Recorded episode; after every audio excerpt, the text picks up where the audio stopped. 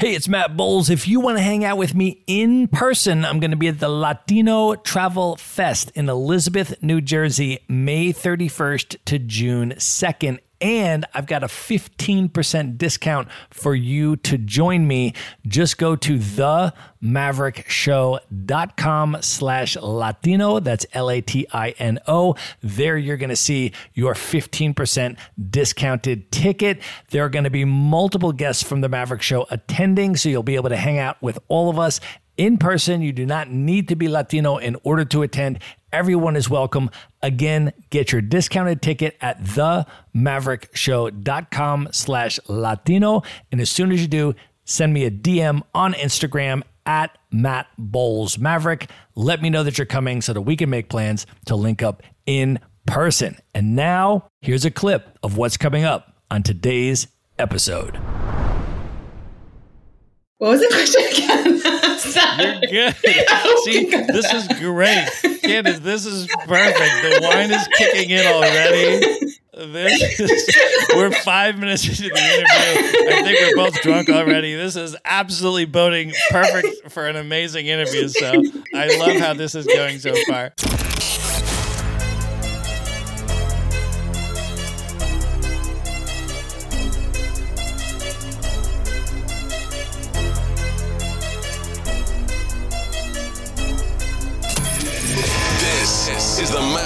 Show, where you'll meet today's most interesting location independent entrepreneurs and world travelers and learn the strategies and tactics they use to succeed. And now, here's your host, Matt Bowles. Hey, everybody, it's Matt Bowles. Welcome to the Maverick Show. I want to start off by inviting you to subscribe to the Maverick Show's Monday Minute email newsletter so you can kick off each week with a super short newsletter that you can literally read in one minute. So there's no long articles, just three high value bullet points each Monday that I've put together for you that could include the best travel gear and gadgets I'm using, or my favorite destinations and what to do there.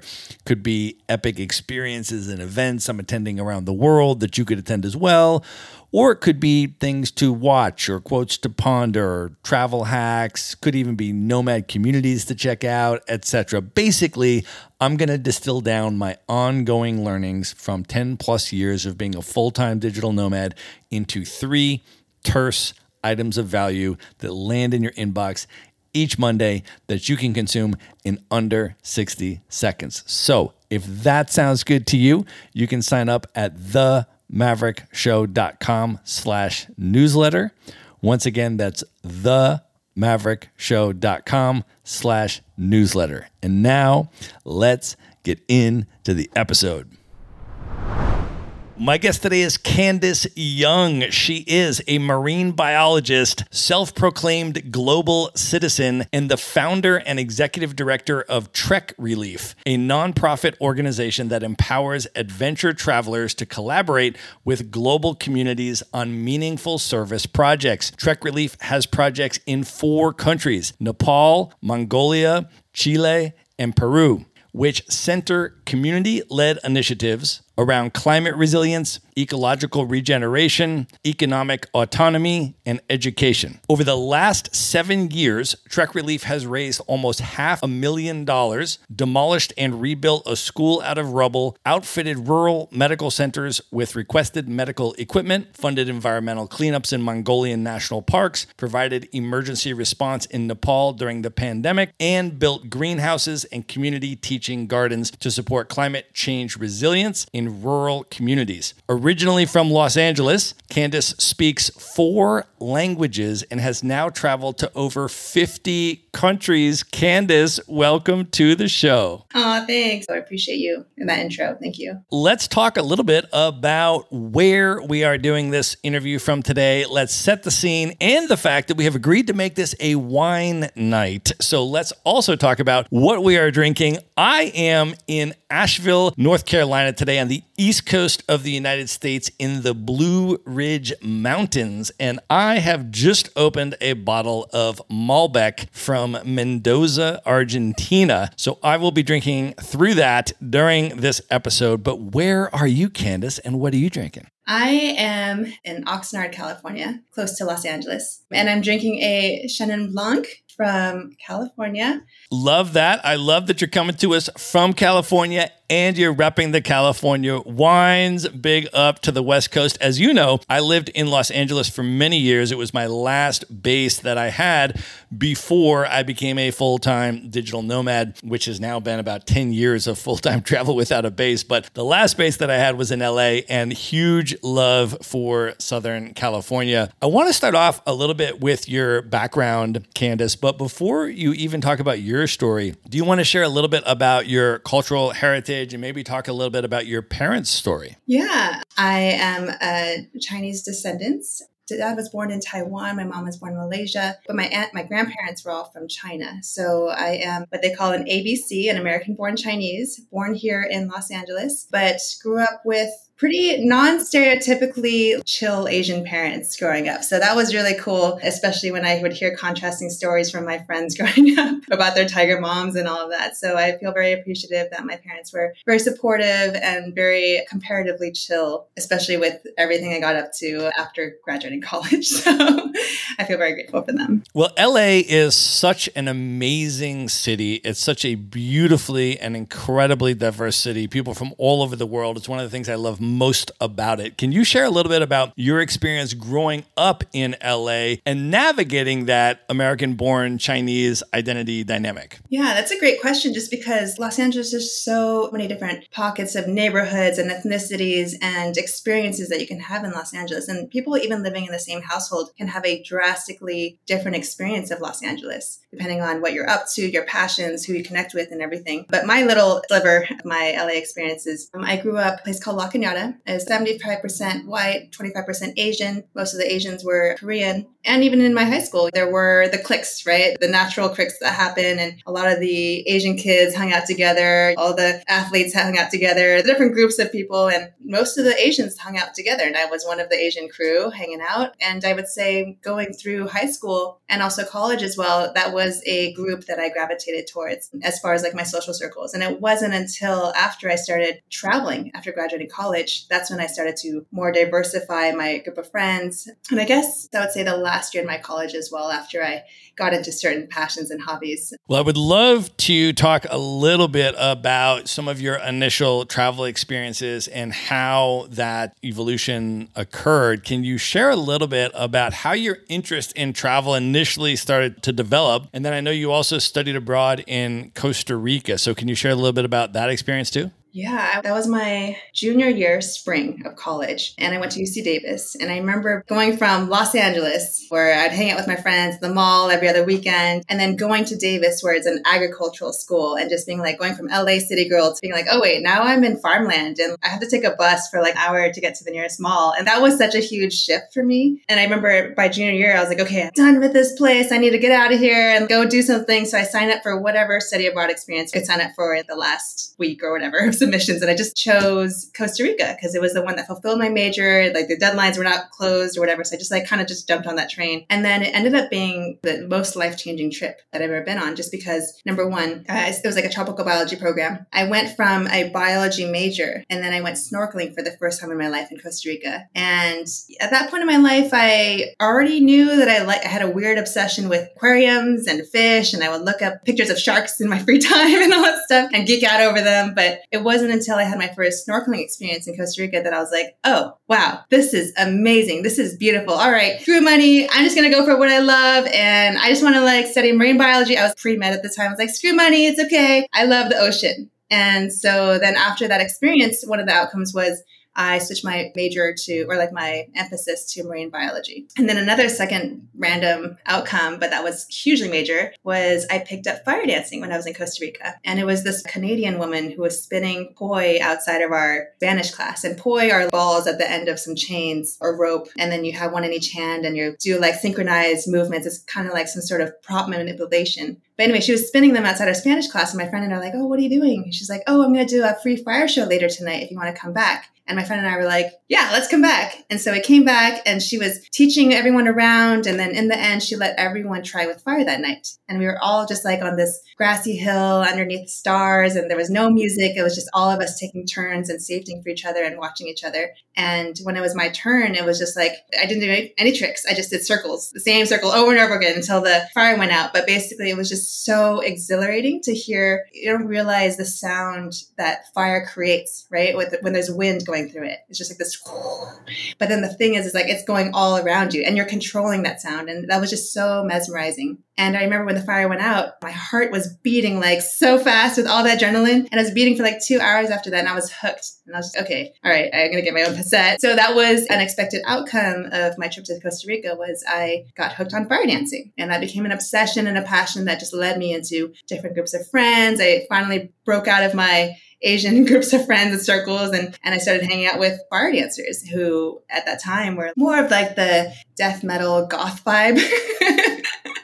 and maybe hippie burner vibe. But I just started to really expand the circles that I was around. And yeah, that kind of set me on a whole different path. And to answer your questions about travel after college, that was something that actually was so wonderful that my mom suggested as a potential path for me because I graduated with this biology degree, emphasis in marine, just like many people who are 21, 22 when they graduate, they don't know exactly what they want to do yet with their degree. And my mom was like, I wish that when I was younger, before I had kids, before I got, you know, locked into a job, I was able to travel more. And she's like, you should travel. And so she suggested it, which was amazing as a parent. And my grandparents were going to China every year at the time to visit family and reconnect and tour around and all that stuff. So I tagged along on their trip. And it was my first time back to China.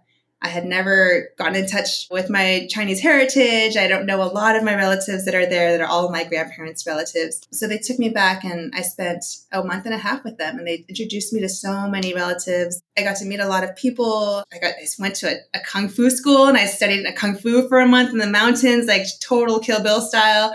Got inspired because I watched Kill Bill on the plane over there. Just like had like really crazy, cool China experiences. But that was an open-ended trip trip. I was, I was planning to meet my friend from Costa Rica, my study abroad friend in Thailand, and like later that on that trip. And then it just turned into a what was supposed to be like a three to six month trip turned into a 19 month trip. Wow. So it sounds like you were simultaneously reconnecting with your Chinese heritage and also expanding beyond the Chinese communities and the Asian communities that you had initially been a part of. Can you talk a little bit about how that journey went from there? And as you pursued your passion for fire spinning and you went to Thailand, what were the next steps there? Yeah. So fire opened up, it's such a random hobby to get into, but it also provided so many random, amazing opportunities and experiences along the way, too, because it's a very random party trick. All of a sudden, like that was one of the reasons why I wanted to go to Thailand was number one, they're known for diving. And number two, I knew they had a very strong fire culture there, especially in the beaches and everything. So when I went to Thailand, wherever we went, my best Teal, we always went with our backpacks or, you know, a little day pack, and I had my poi in my backpack. So wherever we went, if there was like a bar or whatever, and I saw someone spinning on the beach or there was a fire show later that night, I'd be like, oh my gosh, I play too. And I like bring it out, and then we end up playing, and then I spin fire, and then the bar is like, oh my gosh, and they're just throwing drinks at me and my friend to just stay and continue providing entertainment and all that stuff. So it was just a really fun way to travel and interact with the world around us. But eventually, she and I decided to go to get our dive master license which is basically pay a flat rate and you get unlimited diving. That's the way we were pitched it. and so we're like, let's go somewhere beautiful and do that. And so we ended up on Koh Phi Phi, Thailand, which is also known for all the fire dancing and parties and stuff like that. But basically, they had great diving in Thailand. And so basically, we went there and I ended up getting hired as a nightly performer at a bar. And I was on a team with five Thai guys and me. And we just had a nightly show and it was so sweet. And that basically ended up, they gave me a place to stay, they gave me free drinks, they gave me a salary, I got tips and all that stuff, and ended up paying all of my diving bills too. So it was just super sweet. Take a passion I'm so excited about, so obsessed with, and then have it support me and also pay for other passions. So that was a very milestone moment for me in my life. Well, I definitely want to talk about some of those other passions as well. Can you share a little bit more about your scuba diving journey and what scuba diving means to you? Okay, so back up was right. So I emphasized in marine biology. So that was something I was just like obsessed with and weirdly obsessed with. Like we called ourselves fish heads. Our last year in college, I just took a bunch of fish nutrition, fish ecology, fish evolution, a lot of different random fish facts that I've gotten And then so me wanting to pursue this dive master, it was for fun. Okay, that seems like a good deal. Let's go enjoy the ocean. And they even like hooked us to saying you could work off what you owe, right? With an internship. And so we're like, okay, that sounds great. So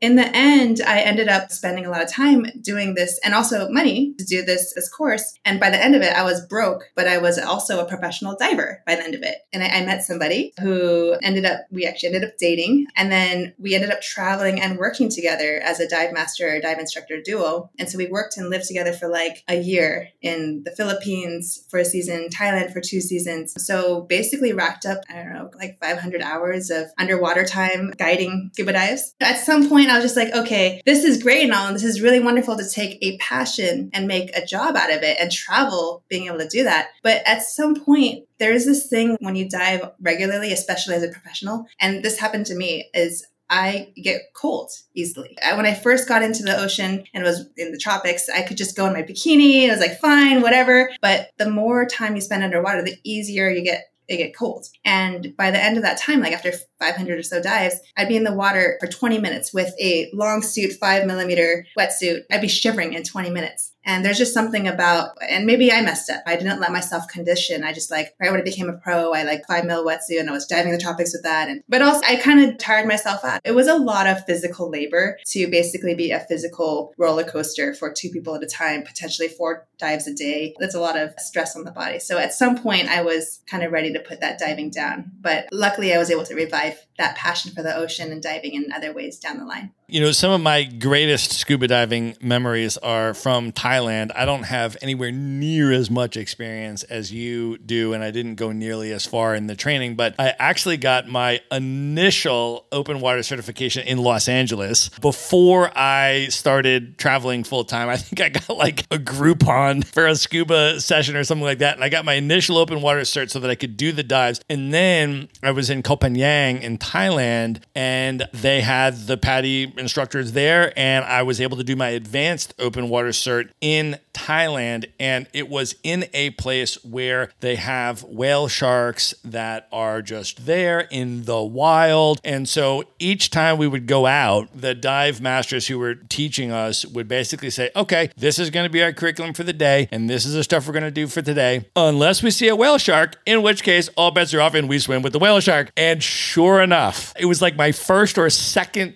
time out with them in the advanced open water cert, and a whale shark just rolls up and just swims around with us for like 10 minutes. And we're all just like mesmerized to like be in the presence of this incredible whale shark. So I have such lovely and wonderful experiences of diving in Thailand. And then I've done other places as well. When I'm in a place that's like has really epic diving, the Galapagos Islands or something, I'm like, yeah, we're gonna go scuba diving here. So I've kind of done it as a fun thing that I do periodically as I go to different places around the world. And I usually need to refresh. You know, when I go, I'm like, oh, I haven't scuba dived in like five years. I got to remember how to do all this stuff, but I definitely want to dive here. So, but I've always had great instructors who have been super, super incredible and supportive and fantastic to dive with. So, been super fortunate in that and got to see some really cool stuff around the world. And it's an amazing way to just see a massive part of the world that's not visible if you're above water and a really cool way to engage with that. But I want to get into some of your journey from there. And I know you actually eventually got into the commercial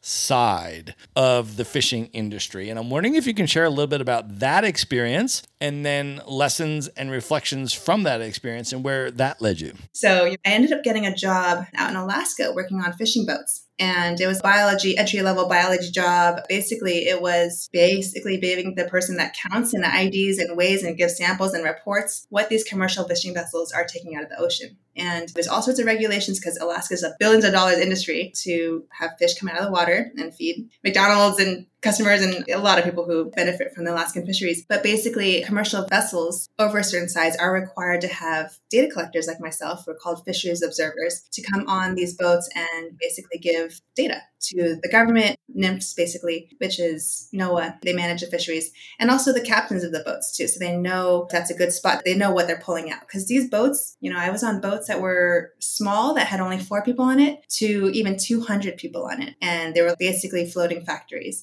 So yeah, there is some very, very massive harvesting and you know, some people might even say raping of the oceans. And I was definitely a firsthand witness of it. And not just a witness, I did the numbers of it and I reported them. And so it was a very real and very stark and very vivid experience on these fishing boats. And it did hurt having coming from the marine biology conservation perspective. And that was what I came out for. I, I got the job because I searched conservation biology jobs and I ended up there. And I didn't realize until the first day of my job. That I was, oh, wow, I just entered into a food production industry. And, you know, it wasn't until I walked on to the first of the job, you know, we had three weeks of training in Seattle where they taught us all the fish ID, taught us all the sample techniques, all that stuff, and that's fine. But it wasn't until the first of the job when I walk in with all the machines running, we're at sea in Alaska, and everyone's got protective head, you know, earmuffs on, and all the raincoats are zipped up all the way to the chin, and there's just steam everywhere, basically, from all the water and the jets and the machine.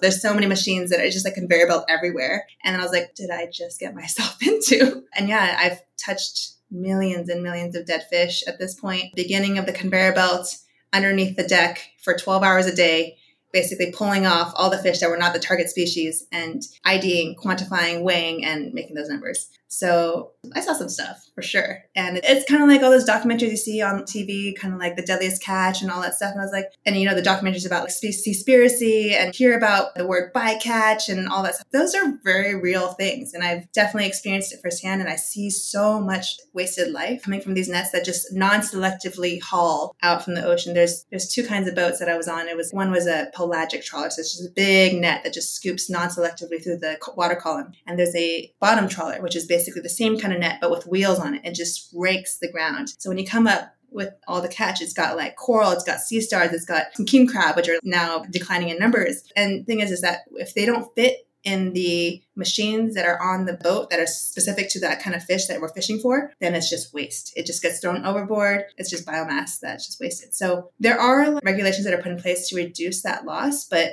it's just kind of like putting a band aid over a wound. It's not really addressing the core issue. So, yeah, if anyone wants to ask me specific questions and of that, I'm happy to, to share because it's a very colorful experience. But at the same time, there's a lot of photos and videos that I would assign to say you can't post these, you can't release these because it would give buying fish a bad rep. And yeah, it's very sad. And like even when you buy McDonald's McFilet, you know, on the box it says from sustainable Alaskan fisheries. And I'm like, I mean, yeah, okay, the scientists are doing their best to do to make it sustainable and to set those quotas and make sure those are things. But the reality is, you talk to all the captains who are on the boats, and they're like, yeah, over the years, the average fish size has been diminishing. It used to be one kilo of fish, now it's like 600 grams of fish. There has been a lot of waste and things that went badly, and so then there are now rules to mitigate that. But the, the reality is that worldwide there are less and less fish, and there's smaller fish overall. So that was also something interesting that I noticed even in the diving industry. I only worked for a year, but I had experienced divers that I was guiding. They'd be like, Where are all the turtles? Where are all the sharks? Where are all the, you know? And it's just like, it was a depressing industry to work in because I'm just like new. I'm like excited. I'm like, Yeah, diving's great. And we're like, Well, this is not as good as it used to be. So, can you talk about the impact of all of this on the next steps that you took? And can you share a little bit as well about how you eventually connected with free diving and spearfishing and what that journey was like?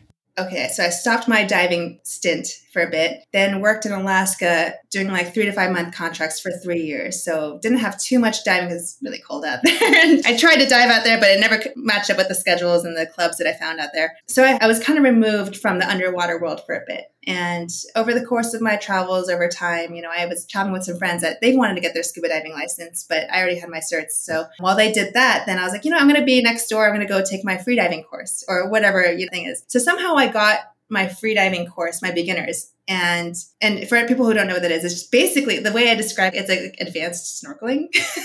for anyone who likes snorkeling, like this will just make your snorkeling experience a thousand times better just because they teach you monk level tips and tricks so that you can hold your breath longer, you can go deeper, you can have amazing buoyancy. It's just all these things that will just make you feel like a seal underwater. And I remember having my first course and just being so mind blown by it because it was okay, they teach you things that will make you push past your self limiting beliefs of what you think you need to survive, right? You think you need to breathe, and they're like, nope, that's only your halfway point. and they're like, oh, when, a, when marathon runners, they run and then they get tired, they don't stop running, they just keep going. Same thing when you want to breathe, you know, just come up for breath, you just keep going. And I was like, wow, you can do that.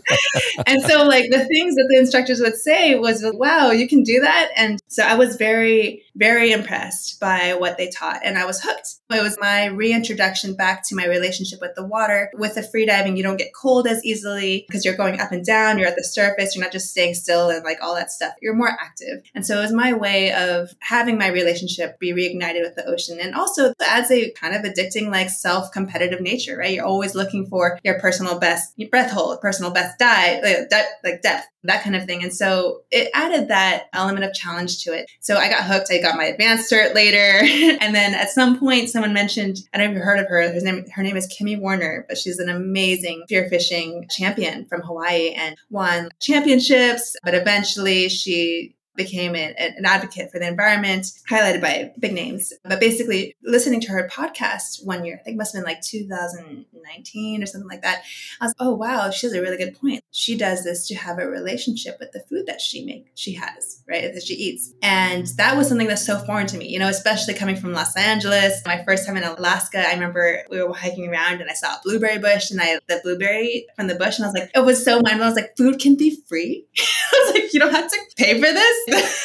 that was definitely a mind blowing moment. So, taking that to the next step was having a relationship with the meat that you eat, right? And like really recognizing the sacrifice of a life that comes to you when you're eating any kind of meat, right? And so that was something that she described in her podcast wow, that's really interesting. And for me, having had this background in scuba diving and now being passionate about free diving, I was like, okay, that seems like the next evolution to aspire to. And it took two years for me to have this desire, but until I finally met somebody, like a friend of a friend at a dinner party, that was like, I go spearfishing. I was like, my God, can you take me?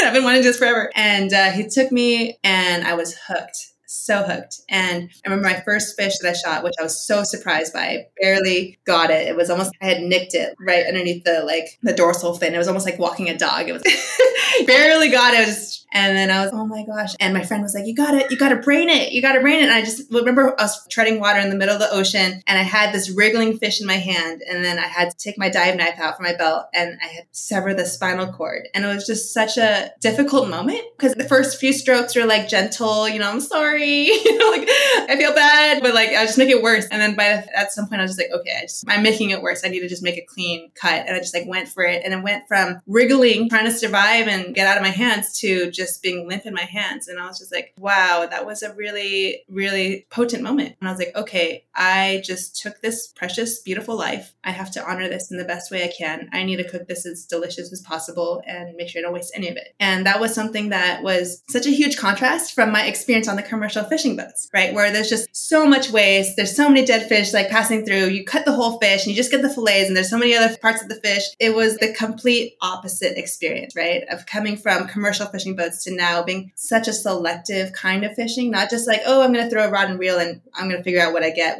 once I see it. It's like, no, you have to be underwater, hold your breath, perch, wait for the fish to come. When you see the fish, you got to choose it, not just choose it, you got to wait for the shot. So it's like a very, very specific, I want this fish, I want to eat this fish, this is what's going to be on my plate kind of situation. So I would say it's the most sustainable form of fishing. All right, I want to pause here and let you know that I have compiled my list of the top 10 essential books for digital nomads. Now, this list contains some books that I read before starting my digital nomad journey. There were books that inspired me to do it and gave me the how to information to transition into the digital nomad lifestyle other books on this list I've come across much more recently, and they have profoundly impacted the way that I see the world and the way that I travel through it. So, this is a top 10 list that includes all of those books, and you can get it at themaverickshow.com slash books. It's completely free. It's just going to ask you to enter your email, which will put you on to the Maverick Show's Monday Minute email newsletter if you're not already subscribed to that. And then you can check out the list. I write a little bit about why I selected each of the 10 books and how it has impacted me. And then I give you a direct link to each of the books there. So that is waiting for you. You can grab it right now at themaverickshow.com slash books. And now back to the episode.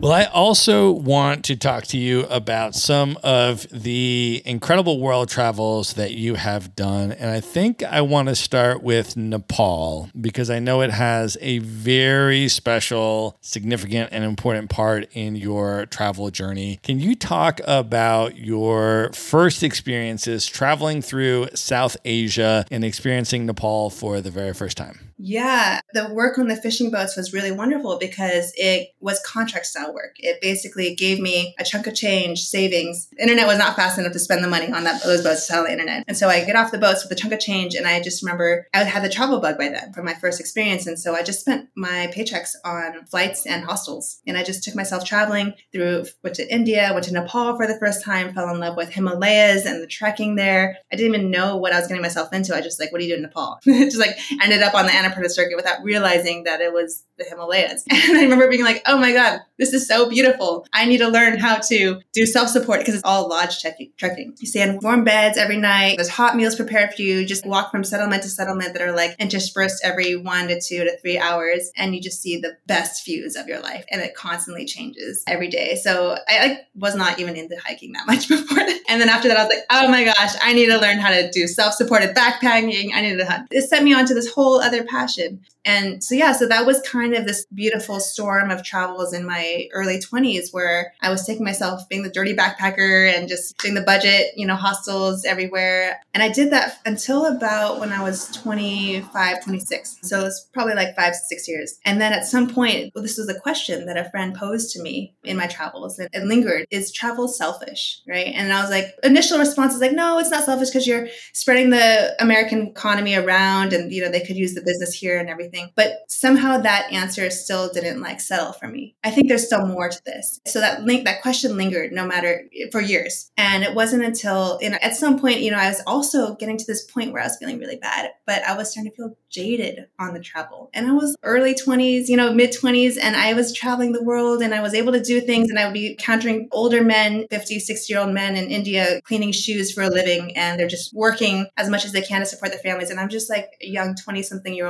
just traveling around and having fun and whatever. And so I was like, wow, I feel so lucky for just being born in a place that has a passport with a stronger economy. And so it just made me feel very privileged, very lucky to be able to travel at that age as much as I was. But at the same time, I was like, what is the point of all this? Okay, I can say it's developing me as a person. I am becoming more globally cultured, have more perspectives, all that stuff. And I think you can, you do develop yourself at some point, but at some point when you've traveled enough, you're like, okay, but what is the point of all this? And so I was ready to put my traveler's hat down at some point because also the fishing boat jobs were getting a little old for me too. I was ready to like have a regular life and not be on boats, well, nowhere forever. So then I started to apply for land jobs but there was still one more kind of travel that I wanted to try, which was I wanted to get into disaster relief. I wanted to volunteer for some sort of disaster relief organization. That seemed really exciting to me. And so I was applying for that as well. And so they ended up getting back to me first before the other jobs did. And so I ended up back in Nepal in 2016, nine months after their big 2015 earthquake. And I gave them three months of my time. And I just signed up as a volunteer. It's like,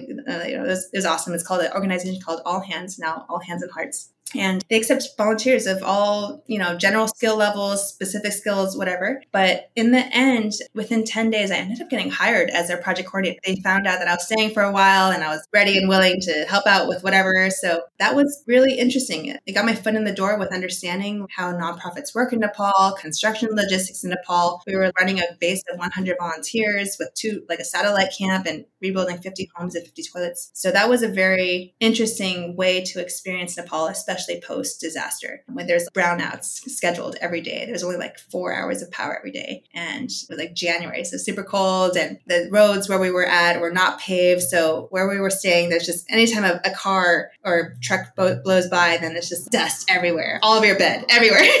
and also there's no hot showers either because there's only three, four hours of power every day. So, and people coming back from the, the volunteer sites, dusty. They've been shoveling and rubbling all day and moving rocks and uh, cement or whatever they've been up to. So yeah, that was, I would say, the genesis story of me getting involved with Nepal uh, more deeply. Can you talk a little bit about the impact of that experience and where that led you and maybe share the origin story of the founding of Trek Relief? So I so appreciate my experience with All Hands and Hearts because it was for me a kind of like my way out of this golden handcuff job of the fishing boats. Not that it was necessarily like pay increase because I went from marine biology to nonprofit world, but it was more I rediscovered a, a side of myself, which is I like to organize things. And I hadn't organized anything except for my own travel plans since college. Like uh, high school, I was like Key Club president, which is community service organization. In college, I was also president of my dorm's stuff. So I had held leadership positions in the past, but I hadn't used them at all for most of my 20s until that point. And then I was like, oh, wait, I forgot that I like to organize things. And so that was a really nice exercise of my reignition of my leadership, I would say. And so it's really wonderful to even get the behind the scenes of what it takes to run. And they're a 10 year operating US based nonprofit. Like they've got their stuff together. Very, very nice systems, well organized, got all the funding and also the, the systems in place. So it was really nice nice to be able to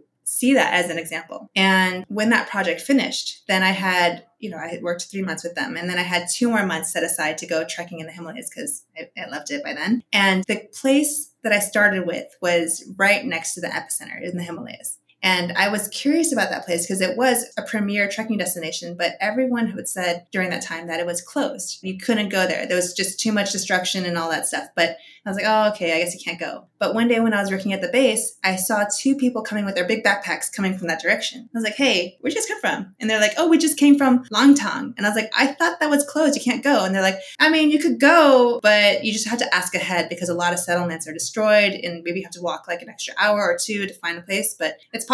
And then so then I was like, okay, it's on. Let's go. And then so I grabbed a friend and then we ended up going there after the project finished. And then that's when I saw so much destruction, like even more destruction than I had seen in the past three months working in the epicenter of the earth, because that's where a lot of aid was also. There were roads, there's a higher density population. But once I got to the Himalayas, you had to walk. You had to take a 10 hour bus to get there. And then you had to walk into the settlement. So it's just not as densely populated. And so they just weren't getting that much aid. But when I got there, it looked like a bomb had gotten off, gone off. And it was like you could see menus from tea houses that were buried underneath the rocks. And you could see broken toilets just sitting out in a field of rubble. And there were people who were coming up to my friend and I, please stay here the night, like share the business, make it fair. And it was just so hard to say no to these people. And there's not many people around, you know? And so my friend and I changed our itinerary two times just to help the people out along the way and eat there, stay with them the night. And I was just so moved. I had never seen anything in all my travels that that, that was so devastated. And that's after three months of working post destruction in Nepal. Anyway, so that experience haunted me for the next one and a half months trekking through the Himalayas. And when you're walking through the Himalayas, there's just just so much beautiful views. You get kind of elevated thinking because you're not just in your normal everyday life thinking about your normal things. It's almost you don't have these things that are distracting you. kind of reflect on experiences and you're got the endorphins moving too with your, your movement. And my mind kept on wandering back to what I had seen in Langtang. And so through this All Hands and Hearts experience, they had asked all the volunteers to fundraise to cover help cover the cost of their stay there. And so I had my first experience fundraising through them and, you know, raised $2,000 for them, got a sweater. It was awesome. But that was my first time ever fundraising. And then so then I was like, you know what? I bet I could do a fundraiser for this village. So, you know, I, I was, it was kind of a scary thought because it was work and all that stuff. But the fact that my mind kept on wandering to there, I kept on asking myself, like, what is the point of my five months in Nepal, all the connections I made, my passion with trekking? What is this? Anyway, the only person I told about this potential idea of fundraising for them was my trekking partner, Carrie, a good friend of mine from the boats. And she was like, Hey, I think there's someone from the lodge that we met at dinner tonight that maybe he could be helpful. So then we were walking the same direction the next day and I was like, Hey, and I kind of just pitched the idea to him. He's, Oh, by the way, I think that's a great idea. And by the way, I'm a professor and I teach crowdfunding and entrepreneurship. So yeah, I have some ideas for you. And so we ended up walking in the same direction for seven days and it was just such a like so many ideas flying and all that stuff. We came up with the name trek relief together. And originally i was thinking maybe i'll raise like and this is a big goal. Like i was like maybe i'll raise like $10000 for this village. And then he was like no i think you should go higher. And i was like what? The next day i came back and i was 50,000? Yeah, that sounds like a good number. I was like, whoa, that's a lot of commitment. and then, but like everything he was telling me, he just basically was like, you do this, you tag your donors, you make posts, you all these things. And I was like, okay, I think actually everything you're telling me, it's giving me all the tools. And he was actually traveling with three of his film students and they helped me write and film campaign video right on the spot. And so just like, okay, so after seven weeks of walking together with them and brainstorming all these ideas, and then I had a month in Singapore Where I had like time and space to work on this that I was like, okay, I have all the tools and resources available for me to make this happen. And I remember I spent that month creating the campaign, just basically doing everything he told me to do to a T. And I remember that scary moment before I hit the launch button of my first campaign. I was like, oh shit, I'm going to put myself out there to the world and ask for a bunch of money. Like, this is really scary. but I also just spent a lot of time and I already said all the things. I've made the connections. I've reached out to potential beneficiaries. I've reached out to all that stuff. And so then I was like, okay, let's do this. And I like launched it. And now we're seven years later, we're a nonprofit. like been fundraising and raised like at this point close to half a million dollars for different kinds of projects. So I did not expect that to happen. That was quite a scary leap. Well, one of the things that has really stood out to me about Trek Relief is the extent to which you have been very intentional about empowering local communities to lead and direct these initiatives as you've built Trek relief. Can you share a little bit about that, first of all, and why and how you've been so intentional about that? And then also talk a little bit about, up to this point, the things that Trek Relief has done in Nepal. Yeah. So, like I mentioned, the original idea behind Trek was just to do a personal fundraising campaign to support this village that obviously needed help. They were destroyed. A lot of people lost their mothers, their fathers, their kids. And just moving through the village, there was just broken homes. There's just a whole field of gigantic boulders. And it looked like these boulders, almost like they were frozen waves. And that's just the way the, the avalanche and the landslide happened. But like 20 meters below what we walked at, it took like 30 minutes to walk over this. Was a four story building. It was just so sad and the stories that we heard along the way. So I remember having a really wonderful conversation with one of the lodge owners because we ordered food with him and he had great English and this great storyteller. But I remember asking him, I was like, hey, what's up with all these helicopters, right? And they're transporting goods into this, and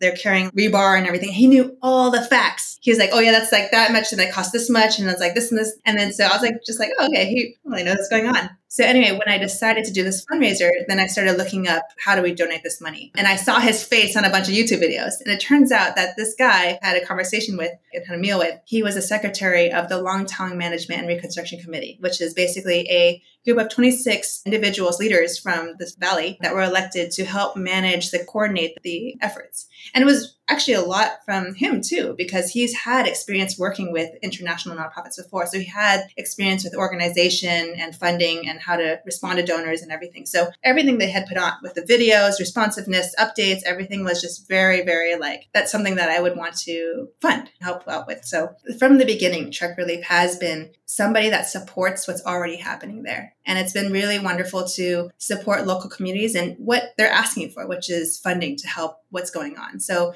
initially it was disaster relief efforts. And then it was another one we did, it was a, a medical support project where we had a doctor. The, the whole medical thing was wonderful because we had some volunteers who came on one of our trips. Like we are nurses, we would love to do this and use our profession as the way to help as well. And so I was like, okay, well, I know that they wanted to go to Everest as well. And I knew that there was a way that we could combine some sort of fundraising with Everest and medical profession. So I ended up scouting this whole lower Everest region because Everest does not need money, but the lower Everest region could use the money. And so I went to the district hospital, talked to the doctors there. And then one of them was like, Oh, can I show you my hospital or my medical clinic? Because the roof just blew off a few days ago. There's a huge storm. So he took me by Jeep seven hours away to this place called Salyan. And then he showed me all the tin roof had come off. Everything was soaked with water, muddy, and all of his equipment is destroyed. He's like, I have to figure out how to get all this equipment now. And so I was like, okay, well, I actually have people who want to come and they are medical professionals and they would love to help. And we could probably bring some funding in too. And, so then we came up together and we worked together with our nurses and they were involved as well. But we came up with a list of all the equipment that he would like to have supported. So that was like another reason or another way that we created projects. It's just like working together with what was the need, what was the ask. And a lot of times it's like, what is the way that we, as coming from the Western society, like how do we contribute and support, right? And I think there are some ideas ideas and stuff like that that are great, but maybe they aren't always going to be the right fit for what's going on. We don't know the culture. We don't know what is normal. And we don't want to be imposing ourselves. But but one of the greatest assets that we do come with is is funding and resources. So that is a very very welcome way to be bringing and supporting a community and what they're asking for. Well, I want to ask you about your decision to expand Trek Relief outside of Nepal and I think the first place that I want to ask you about is Mongolia because I went to Mongolia for my first time in 2019 and I was blown away. I've been talking about it ever since. It is one of the most beautiful countries on the planet for sure that I've ever been to. The people are amazing. And I was just so enamored with Mongolia. And so I'm wondering if you can share a little bit about your decision to expand Trek Relief and then what you're up to in Mongolia and why you selected that country. So Mongolia was our next country after Nepal. And it actually originally came because for me, my thought process with this initial fundraiser for Langtang, I had set aside a year for me to raise this $50,000 goal, which we ended up reaching in eight months. And we raised this by, I was offering to arrange guided and porter treks into the valley so people could see what the whole point of this was. I would help them create fundraising pages if they wanted to help fundraise for this whole situation. And also there was a volunteer aspect where they connected them with the Langtang Management Construction Committee. So they were helping with the whole rebuild efforts as well. So we realized, oh my gosh, we did it. We raised $50,000 and it was a lot of work, but at the same time, it made so much sense. And it also was like, I had never felt myself so driven or so passionate about doing something. I think that people who go down the altruistic or nonprofit route, they can probably relate of having so much drive for something that's non-financial. It's something that's greater than yourself. And at some point I was like, you know what? I could see this model being applied to any cause anywhere, right? Just tie an active adventure to an amazing cause and especially helping people with fundraising pages and basically peer-to-peer fundraising there's a really amazing way that we can help support projects around the world while tying travel to it. So in that thought process then i was like okay well what's the best way to raise money? And i had a call with my mentor the professor who has been with me since the beginning and we talked about it. I was like would make sense to make a nonprofit out of it? And his wife is actually the ceo for 1% of the planet. So he has quite an experience seeing the behind the scenes of one of nonprofits and has got great advice always. And he was like you know what? I think that would be the way to go. And so then we took the the model and the whole idea, my whole vision for this is that anyone who comes on our trips can see, they don't have to come on the trip, but just to see the model that you can tie adventure with fundraising. And especially when you get to see what the situation's for. And someone from our board, because we had to make the board to make the nonprofit, she had gone to Mongolia before and she suggested, like, oh, maybe that could be another place that we could bring this to, because there's a lot of potential for help there and also really great adventure out there. So that's how we ended up going to Mongolia just by a suggestion from a board member. I spent a month out there there scouting, talking to everybody, going on trips, and also talking to all the locals that we visit, the yurts that we stayed. Scouting is my favorite way of traveling, especially having Trek Relief as something that I can offer. Like, hey, without getting anyone's hopes up, it's just like, hey, what are problems that people face here? Problems that the communities face? And it is so much nicer to connect to someone that way than asking, what is the Wi Fi password? Where is the bus stop? Where should I eat? And that's a much more meaningful and deep way to engage with locals in the community. And it was really, really deep and beautiful uh, to be able to connect with people that way. And eventually, along the different questions and the people that I asked, then we ended up at landing. A lot of the directions were pointing towards the major trash problem in Mongolia. It's a very culturally nomadic culture. And so they move their yurts seasonally based on the grazing and the herds and all that stuff stuff. And they've mostly dealt with biodegradable things, but only recently they've had to deal with things that are not biodegradable, but they also don't have the culture to dispose of it or the infrastructure, I should say, as well. And so then we got involved with working with the national park to start installing the first trash cans and bringing out kids from the Ulaanbaatar, the capital, to do educational cleanup days around the park and really just start to bring in that seed money to do what people want, but there just isn't that infrastructure, that, that input in to make that happen. And so when you see that, and for someone who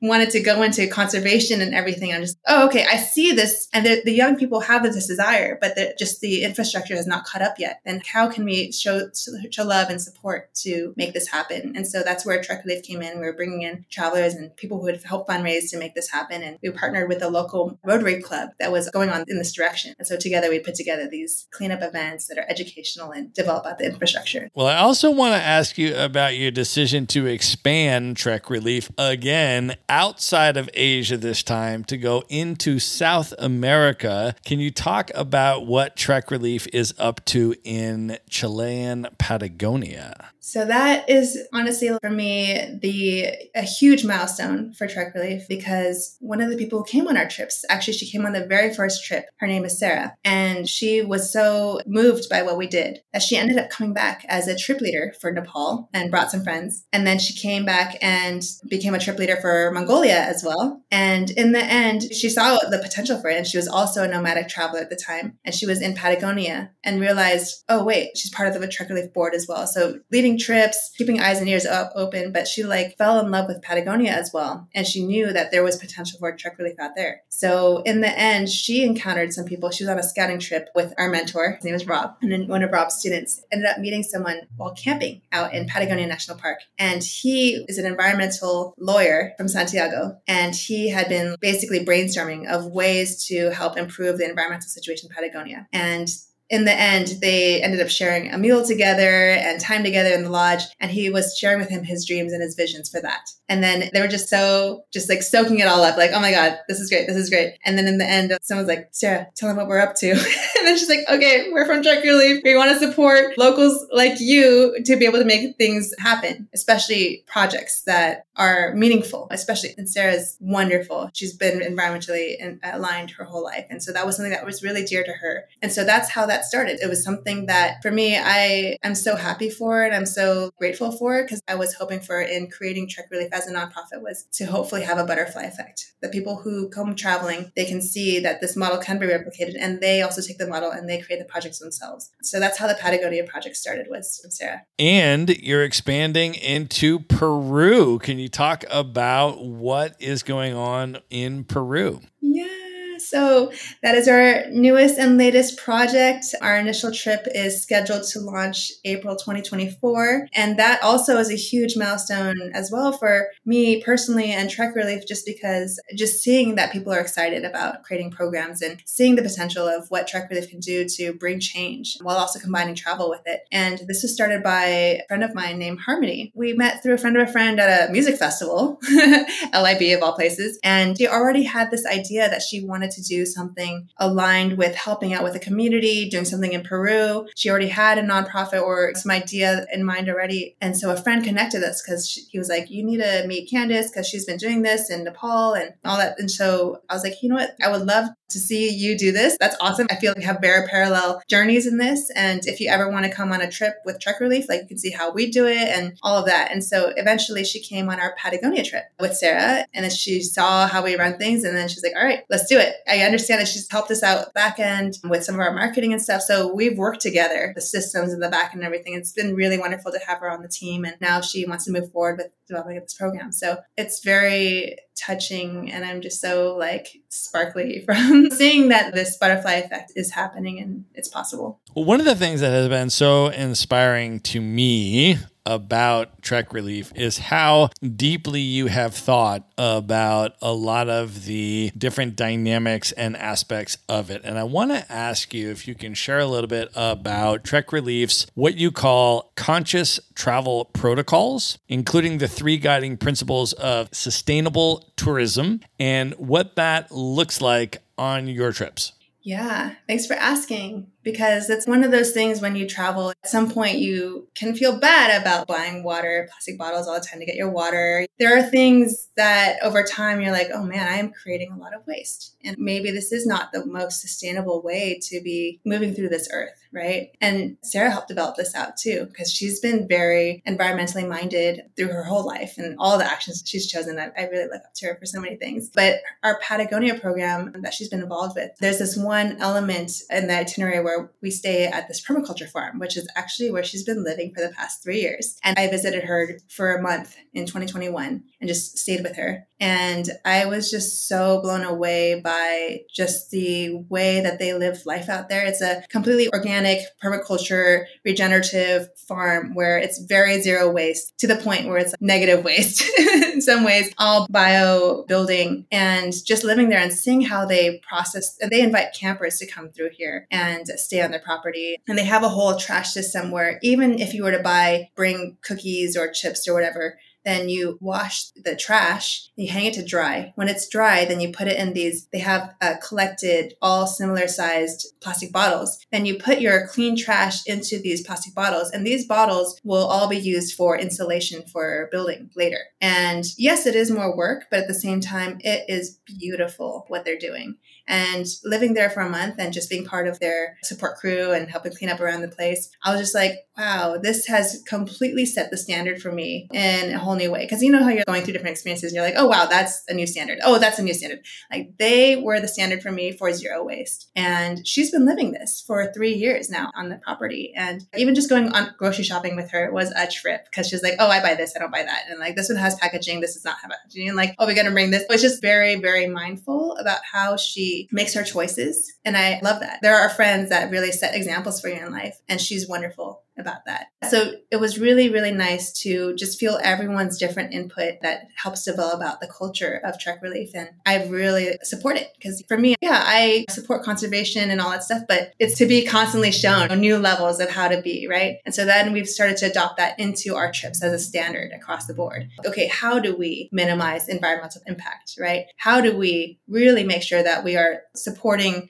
local communities by decreasing the amount of gas and all that stuff that is used to transport these things? And how do we actually really respect what's actually happening around here? So it's really taking the time to, because I feel like we want it, right? But it's just, do we take the time to think through how to make this happen? And so we have that outlined in our website and we try to develop that out as our culture for Trek Relief for people who come on our trips, then they have that standard or those examples to live by. And it's one of those things where you can hang out with your friends, you can have dinner with them, you can do that but you're not going to quite fully absorb their habits or their way of being until you're on a trip with someone. And when you're on a trip with someone, you really pick up their habits. You really pick up how they do things and what choices they make. Being on a trip with anyone is the perfect way to be able to absorb wonderful qualities from other people. And so it's really nice to be able to share these values on trips with people. Well, I also want to ask about the connection with local communities and places because one of the things that I've been reflecting on, Candice, as a digital nomad, as I travel around the world and I observe the remote work trend taking off and the digital nomad movement taking off. One of the things that I've been reflecting on is how a lot of the infrastructure that seems to be developing to service the increased demand of digital nomads is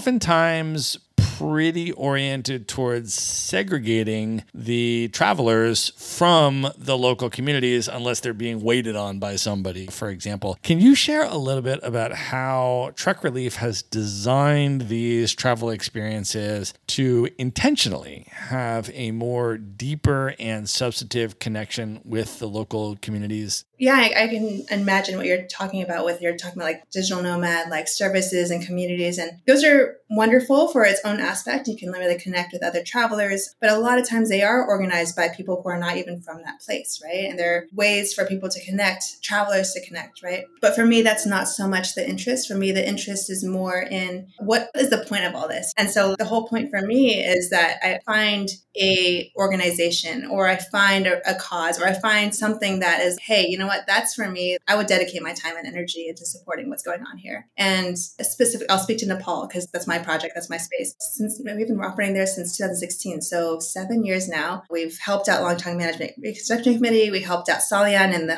the primary healthcare center there. We've rebuilt a school, and then now we're partnered with this wonderful, wonderful nonprofit organization called The Small World. They're Nepalese, and I've met the founders. We supported them during the pandemic when we couldn't travel there, and they were doing COVID relief work at that time. And I remember being just watching Nepal from a distance and also getting messages from friends in Nepal being, oh my gosh, how's it in America right now? Oh my gosh, how's it in Nepal right now? It was just such a weird place to have a foot in both doors and just experience what it was like to experience a pandemic, you know, from these different worlds. And there were moments where Nepal got hit that got slammed because India had that huge wave spilled over to Nepal and the funeral pyres were not enough to keep up with the people who were dying. And so at that point, I was really feeling torn. I wanted to help out, especially because America at that time was getting the vaccines. Everyone just like, let's go party. We're vaccinated and all that stuff. But then Nepal was just, we wish we had vaccines. And people were here, I don't want the vaccine. it was just like, it was just such a weird place to be in both worlds. And so I started searching, like, okay, who's actually doing something about the pandemic in Nepal and found this organization. And they were super responsive, super on top of the things, updates all the time. And so then I just gave them some people from 2020 who had trip credit with us that got canceled. They donated it back to our pool. And I was like, okay, I'm going to find a nonprofit that is doing work there. So I donated their trip credit to them based on our donors' wishes. So that was our initial contact. And then in the end, then we ended up doing a big fundraiser for them because they were doing a lot of work. And so I was like, you know, I want to do something for Nepal. They're doing something awesome. Let's do something. And so I hosted a large Facebook fundraising campaign. Okay, so I'll share something. I did a matching campaign during the pandemic. I took my unemployment funds and I used it because I was like, it's not fair that our government is paying our people and we're having fun with this money when Nepal can't even take care of their people and give them vaccines and everything. And there was just so I took the money that I got from four months of unemployment and I used it as a matching campaign. And we raised $26,700 and we sent it to this nonprofit in Nepal that was doing this. And so that was the biggest campaign I've ever, I've never done anything like that before. It was very scary. This makes sense to me in my head. It's very scary. And I don't know what my parents or my board is going to think about this, but I feel like it's the right thing to do. I'm just going to go with this. And I had to ask a few friends, I'm like, is this weird? Is this okay? It's up to you. And I was like, well, it feels right. And so went for it. And that's how we ended up developing this relationship with this nonprofit. And when I came back finally after being away for a year and a half, Nepal opened up its borders because they were desperate for tourists. Then we came back November 2021. And then I was like, okay, I want to meet these people in person. We had already video chatted with CEO and all that stuff. They were wonderful. And so I was like, okay, let's do a one day volunteer thing with them just to see what they're up to. And just spending time with them and the work they're up to. I was, okay, these guys are cool. So then the next year, I was already in Fork Road roads. I was okay, the school's finished. You know, what is the point of us staying in Nepal? My original intention was to do disaster relief, but now that village is rebuilt five years later. So do I just continue with this momentum or are we done or what's the point? And then that year, I ended up having the opportunity to go to the COP26 climate change conference in Glasgow. And I was there and I went to specifically some talks where there were Nepalese panelists. And it was very moving what I saw there because they put on the big screen a video, seven minute video of a place that I worked and lived at for three months with all hands. And earlier that year, they had a huge flood come through and it was wiping out all this these buildings and all that stuff. Places that I saw on the big screen at the UN presented where I used to buy donuts. And I was, and I had known about this flood because my friends from that area, they reached out to me like, oh my gosh, they sent me videos like, look what's happening. I didn't think too much about it at that time, but to see it on the UN and to hear the Nepalese panelists be like, hey, it's not fair that all the countries that are creating the most climate change also have the governments and infrastructure to take care of their people. But what about all the developing nations who we're also going to feel those effects, but we don't have those things. So what we're asking from the UN and countries and nonprofits is for technical and financial assistance in these coming years of climate change. And then just seeing that video on the big screen and feeling that I know those places, those, those are the buildings I, I was staying in. And then I was like, okay. So I went up to the panelists afterwards. Thank you for the presentation. My name is Candice. I've been fundraising in Nepal since 2016 and I love what you're doing. I would love to support in whatever way. And so we met in Nepal. I was there two weeks later and we met two times. And then they helped me find this project that we're now supporting for the second year this year. It's called Seeds of Hope. So it's basically helping develop and distribute greenhouse supplies in the lower Everest region. So it's just been a beautiful flow of events of how things, I would never be able to predict what the next step is, but whatever is presented, it's just about, okay, does this make sense? So, for listeners at this point who are interested in Trek Relief, in getting involved in participating in a Trek Relief experience. Can you share a little bit about, first of all, what the options are for supporting Trek Relief? And then for participants that want to go on a Trek Relief trip, what would that look like? To go on a trip, you just need to sign up on our website. Our dates are there. We try to run one trip per program per year. That's our ideal. But if there are more people who want to come in as trip leaders, then we can run more trips. So it's just a matter of capacity. And basically, to join a trip, you can either donate to be able to be part of this trip. You can fundraise to be part of the trip. Or we now have a new offering, which is you can do work trade. So basically, things that are needed to happen to run a nonprofit, you know, everything from social media to posting flyers to all of that stuff. We have a system where you can accrue credits towards the trip as well if you help out with the different things that are needed to run a nonprofit. So, and even things that are not listed on our website, if you have a professional offering like email marketing, that kind of thing, then you could also fill out a form and, and share and propose what you have that can help out a nonprofit. So basically, our board is comprised of two different categories. One is a fundraising and one is a compensation working group. Basically, Trek Relief is operating on a lot of trip credit for the work that people put in. So it's developed, it's, it's kind of progressed into this beautiful way of adding purpose to your travel and also being able to be rewarded for putting in all the good work that gets goes behind a nonprofit as well. So it's like, yes, it's beautiful that we get to develop out these trips I wish that we could do like a full on fledged like salary that people would love, but at least we can reward people for their time by by doing these trips, and people can enjoy their experience with families and friends and that kind of thing. So, Candice, I want to also ask you about some of your bigger picture reflections on a couple topics. You and I, of course, both connected because of a number of reasons. One of which is that we both have a nonprofit background. As you know, I worked in the nonprofit space professionally up until the age of 30. And so as I travel around the world, I think about a lot of stuff, and you and I think about a lot of the same stuff, I think, as we're traveling. So let me ask you this with all of your experience now with Trek Relief, can you share what some of the common problems are with the larger voluntourism space that you have observed? And what are some of the keys to navigating around those? Any lessons you've learned, and maybe even any adjustments that you've made over the last seven years as you've been building out Trek Relief? One of the major problems that is an issue is this kind of mentality that we have the better idea, right? And it's very easy for Westerners to come in like, oh, you need to do this and that and this and that. But it kind of oversteps what is the actual situation, right? So it's almost imposing our ideals on others. So the approach that I like to go with is really asking what is the community need and how can we support that?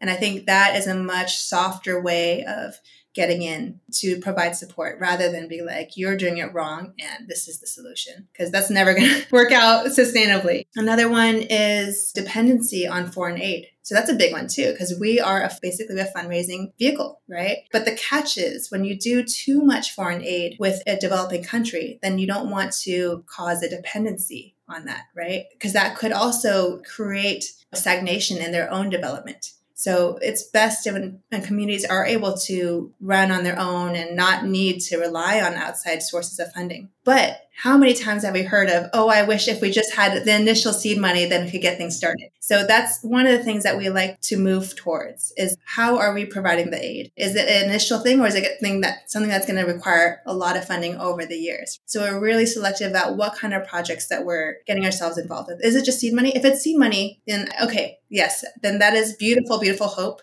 towards and support towards the dreams of what can be a more sustainable future without us in the future. The idea is to build pro- programs that don't involve us in the future. And one of the main ways to do that is we have learned over time and we've made our programs and our mistakes along the way, just as any organization does. But we've learned over time that partnering with reputable organizations on the ground is a sustainable way of moving forward. Because number one, they've got their systems in order. Number two, they're on the ground. They know the prices of things. They know the language. They know how to make things run. And they understand the day to day situation of the project. And also, most often, they also have other sources of funding as well. They're running things without us. And we are running trips maybe only once a year. So if anything, we are supporting what's already happening and we're not necessarily being the only funding that they're depending on. I also want to ask you a couple personal reflection questions. You've now been to over 50 countries and had all of these experiences. What impact do you think that all of that travel has had on you as a person? I think there's a lot of different impacts, but I would say one that really stands out to me that I feel different from others who haven't traveled as much, especially to developing countries. I think it's allowed me to release my need for a number to retire with right? Because when we're thinking about economies, but on a global scale, and after spending time in Nepal, in Indonesia, in countries where the dollar stretches so much further, then it allows me to not feel I need to subscribe to the grind or the man or whatever it is, but to really just fully enjoy life without having to feel like I need to achieve a certain level because I need to survive, because I need this number. Because now that I've experienced India and I've checked out an ashram for just one night, but I spent $2.50 in this beautiful, beautiful place with the Arabic Sea on one side, another beautiful canal on the other side. And it was like a 15 story room and fed and housed. And I was like, oh, I can retire now for $2.50 a day. And I was like, oh, okay, all right. So whatever those numbers and salaries of 50K, 100K, 200K, whatever the, like to me, you can always make do. So it's just a matter of having an open mind and also realizing that America is not the only way to live. There's so many beautiful places in the world that you do not have to grind as hard. And that is not the culture either. You can enjoy life. You can go to Mongolia and you can sit outside of Europe and just stare out into beautiful nature all day. And that is totally acceptable. So experiencing different cultures outside of the US and experiencing it for an extended amount of time and then looking at US from outside the bubble is incredibly refreshing. And I think it allows me to release these expectations that are placed upon us if we're born in the US.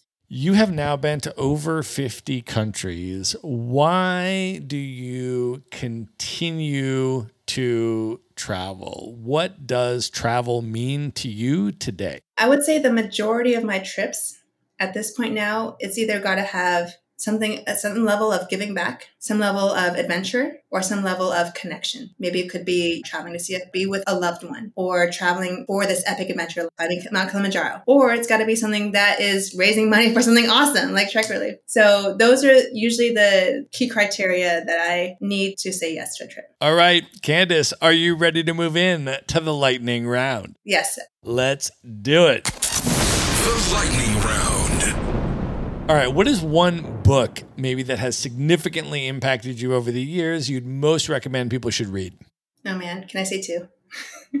yes, you can say two. Okay, cool. One is A More Beautiful World Our Hearts Know Is Possible by Charles Eisenstein. And it is beautiful, especially in my work of Trek Relief, because it does address those questions of, oh, well, is what I'm doing the most impactful thing I could be doing, right? And it, the bottom line is, is that you know, even if you were an amazing activist doing amazing work and making all this change, if you were had to take a stop for that to take care of your 90 something year old's grandmother or something like that for her health, which work is more important, right? They're both important. It's okay. You can release the must be the best and just do it.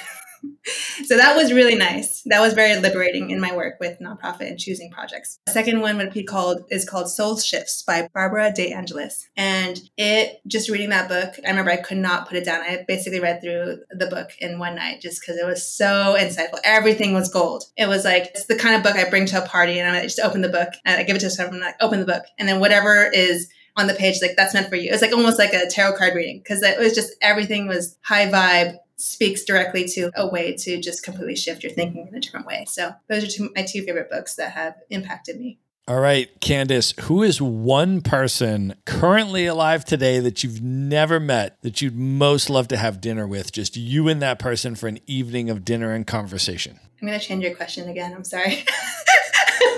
because I don't want just a dinner with him. My answer is the Dalai Lama. And I want more than just a dinner with him because dinner is just like conversation's fine and all. But the reason I want to be to engage with Dalai Lama is because his being. I want to absorb his being. And the best way to absorb someone's being and behaviors is through a trip, like I mentioned earlier. Get to really pick up habits and behaviors and really get to see those examples in someone. So I wish I could go on a trip with the Dalai Lama. All right, Candice, knowing everything that you know now, if you could go back in time and give one piece of advice to your 18 year old self, what would you say to 18 year old Candice? I would say cherish all the relationships. Because I think that when I was younger, I was just kind of blindly moved through the world as an amoeba at some point. Then you develop more consciousness and become more aware of the inputs that are being put towards you and all that stuff. I think as I've gotten older, I realized how there were parts of myself when I was younger where I was a little bit more lone wolfy. And I did that when I was being my nomadic self and traveling and you get disconnected. I was traveling without a phone for a while and it was just did my thing. But I think as you get older, you realize relationships are the sauce of life. All right, Candice, of all the places you've now traveled, what are three of your favorite destinations you would most recommend other people should definitely check out? All right, we touched upon this. Himalayas, it's great. If you've never been, I'm sure you've thought about it, at least in passing, maybe once or twice. Yeah, it totally lives up to the name. It's great. It's like seeing the ocean for the first time. Second place would be underwater, especially clear, warm waters where you can just absolutely fall in love with the ocean. That's where huge shifts in my life happened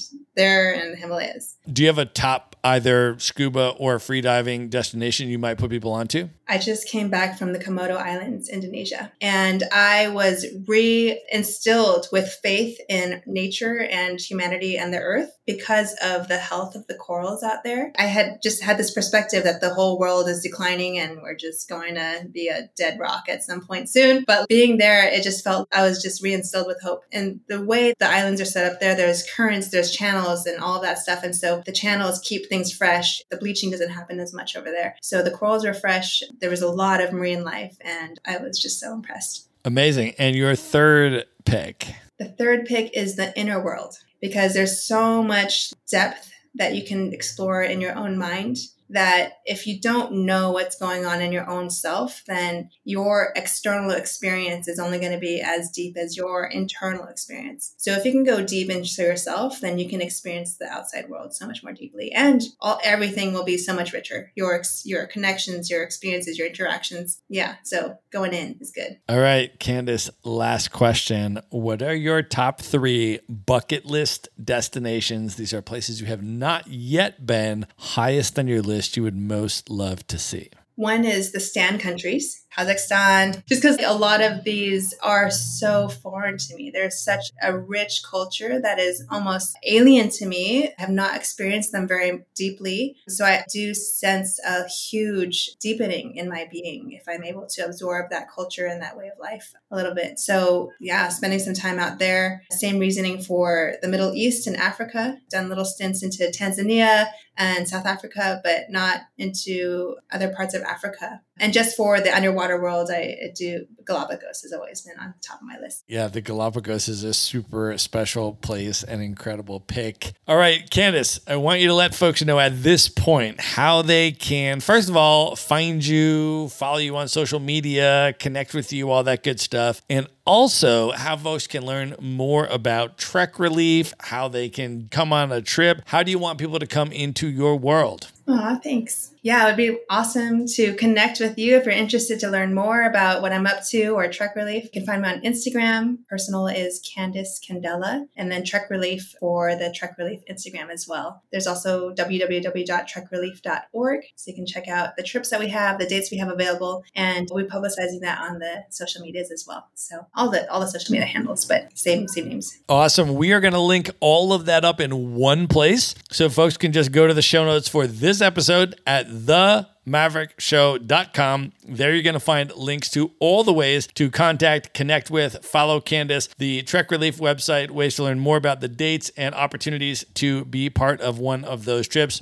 It's all going to be at themaverickshow.com. Candice, this was amazing. Thank you so much for coming on the show. Thank you so much for having me. It's such a pleasure to be with you. And also, I feel so honored that you even asked me to be on the show. So thank you so much. Of course, you're doing amazing things. I wanted my audience to meet you and learn about all of the incredible and inspiring things that you're up to. So the honor was all mine to have you on the show. Thank you for being here. And good night, everybody. Bye. All right. I hope you enjoyed that episode. Just a final reminder to subscribe to the Maverick Show's Monday Minute email newsletter. No long articles here, just three bullet points that I put together for you and drop into your email inbox every Monday that you can consume in under 60 seconds. You can subscribe at themaverickshow.com slash newsletter. Again, that's themaverickshow.com slash newsletter. Sure to visit the show notes page at themaverickshow.com for direct links to all the books, people, and resources mentioned in this episode. You'll find all that and much more at themaverickshow.com. Learn how Maverick Investor Group can help you buy cash flowing rental properties in the best U.S. real estate markets, regardless of where you live. Schedule a free phone consult today at themaverickshow.com slash consult. Now you can buy rental properties with tenants and local property management in place, so you don't have to be a landlord or a rehabber. To get your questions answered and discuss how Maverick Investor Group can help you meet your real estate investing goals, schedule your free phone consult today at themaverickshow.com forward slash consult.